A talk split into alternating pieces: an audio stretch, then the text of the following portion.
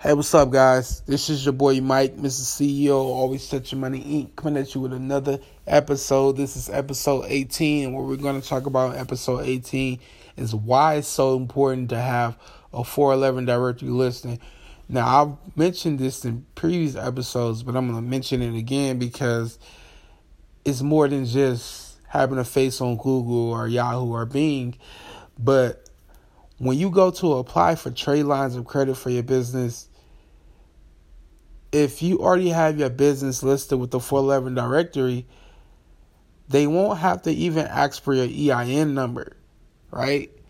They're going to just look up your business. You know, it'll easily pop up. And when you list yourself with the 411 directory, what that also does is that populates like a, profile where people can just look it up like okay so this company has this many employees and it's been in business since last year or the year before. It'll, it'll show the exact date you start your business. It'll show how much your company has generated as far as income. And this is based off what the banks will report as far as the data for your business.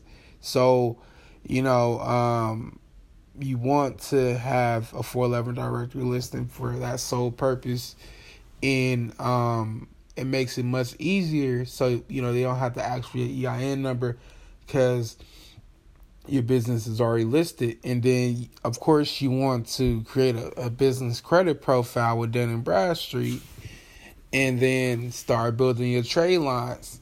So if you properly set up your business, like I mentioned in episode one, where you're um, first, you know, choosing a business name, making sure it's not trademarked by simply going to uh, USPTO.gov and checking to see if your business name is already trademarked or if it's not. If it shows up as no TESS records, that means it's not already trademarked. And then, of course, you want to look up your business name with the Secretary of State to see if the name isn't already taken with the Secretary of State. So, um, once you do that, then you want to choose a virtual address or office, right? So you look that up on Google for virtual offices and choose one that's within your budget. Let's say about 59 to seventy dollars a month that includes mail forwarding, right?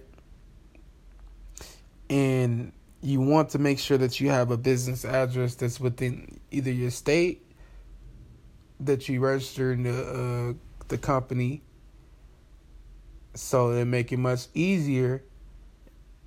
And um, once you've done that, then you go about getting your EIN number and making sure that you you put the same business address that you put with the Secretary of State, you put on your EIN number. Never use your home address. I've said that before. I'm going to say again. Never use your home address because if you use your home address, your customers are going to be showing up to your house and you don't want that. Okay? So you need a commercial address. And also, you know, when you go to try to open a business checking account, they're not going to see a home address because they're not going to draw a red flag if you have a home address for your business address. You won't be able to open a business checking account. And the reason why I know that is because um, it was this girl who I have as a friend on on Facebook. She was telling me that she went through um, LegalZoom to get her her entity set up, and I don't know what address they used. I don't know if, you know, she used her home address for LLC or what, but she was saying that she wasn't able to get a, a business checking account open. And I'm like, okay, more than likely you have your home address as a business address, and that's the reason why you're not able to get, you know, it open because you have to have an actual commercial address. All right. And um